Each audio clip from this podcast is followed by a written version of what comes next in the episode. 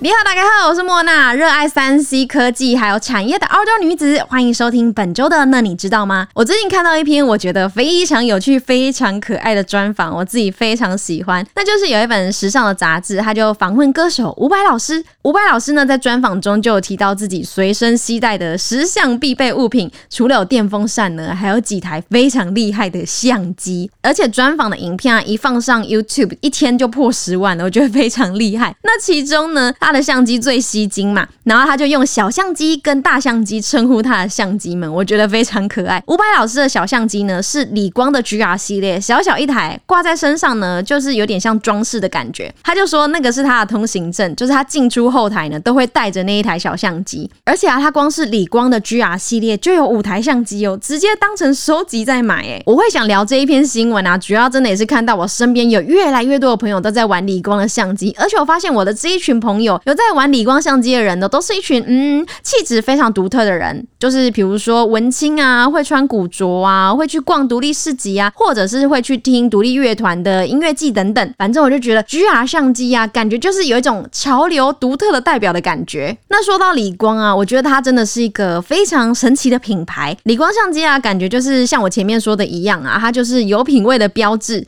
那不止文青会玩，族群是很广的，而且会买这些相机的人呢，他们会把把它当成收藏品一样，会一台接着一台来收集。像是伍佰老师啊，他光是 GR EV 就有三台，GR One 就有两台，而且这两台相机来头也不小。GR One 跟 GR EV 呢，是分别在九零年代还有零零年代初期，也是理光他们家所推出的随身底片相机。那它之所以历久不衰啊，主要是因为它的画面色彩啊，是有一种独特的味道。那直到现在呢，它还是被当作是街拍的神机。那有在玩这台相机最有名的人呢，应该是日本的摄影师深山大道，他目前呢已经八十四岁高龄喽。那他的风格非常独特，他常常会用那种很特别的角度，然后很粗糙、很模糊、很高反差，或者是那种颗粒非常粗的黑白照片，来表达那种很特别独特的效果。然后他的主要作品呢都是以理光的 GR 二一所拍摄的，所以这台相机呢在当时呢也非常的红。那这一位深山大道老师啊，他也因为这个独特的风格呢，被国际的摄影界啊誉为说是日本战后最重要的摄影大师之一，然后也是因为这个大师的这些作品带红了理光相机，所以后续理光推出的 GR 三、GR 三 X 数位相机呢，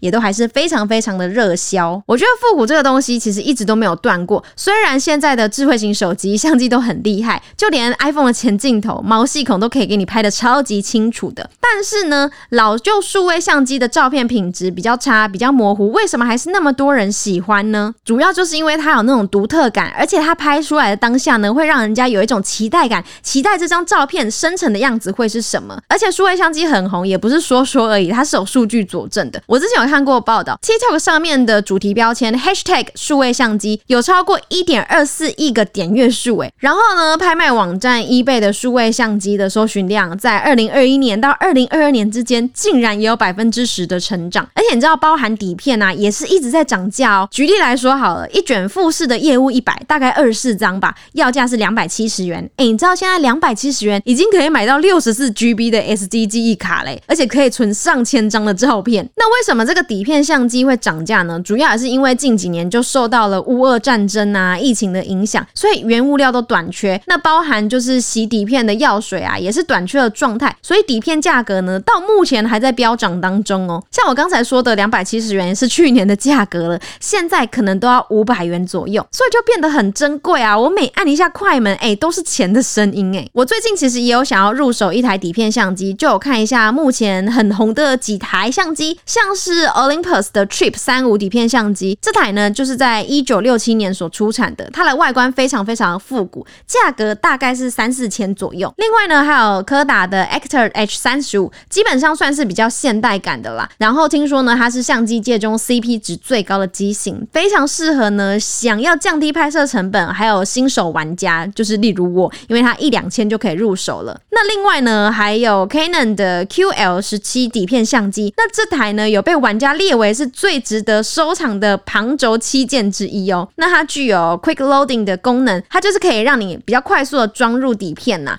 然后它在自动模式之下呢，镜头呢也会自动测光，已经有点像是比较高阶的底片相机了。另外呢，它还可以借由观景窗的指真去知道说，例如目前的光圈数值等等，它就比较适合那种老手啊、专业级的玩家。但是呢，它价格相对就比较高一点点，它就是有来到四千至五千元。那如果是我的话，避免三分钟热度啦，我应该会想要选柯达那一台吧，一至两千就可以入手的，试玩看看。另外啊，我之前在 IG 上面有看到有人拍了一卷底片，他就分别洗了两次，就一次呢是在台湾的相片馆洗，一次呢就拿去日本的相片馆洗，照片呢都一样，但是洗出来的效果有有差哦，色调是有差的，不知道为什么在日本洗出来的就非常的有日本色调的感觉。那如果你们有底片相机，你们也会想要这样试试看吗？而且不知道为什么大家都这么的喜欢日本色调，我之前有看过一篇报道，他就是在研究说，哎，为什么现在社群上那么多人都喜欢日本感的滤镜，就是那种颜色淡淡的，然后呃要有空气感的感觉，然后会让大家有这样的错觉，好像是因为以前日本他们在拍电影啊，或者是拍电视剧啊，他们所使用的一个滤镜都是比较偏青色、绿色那样子的感觉，所以我们以前在看这些电视剧的时候呢，就会被植入看到这样子的色调呢，就是日本色调的感觉。所以啊，我们在未来有拍摄出这样的照片，就会习惯想要调成日本的色调，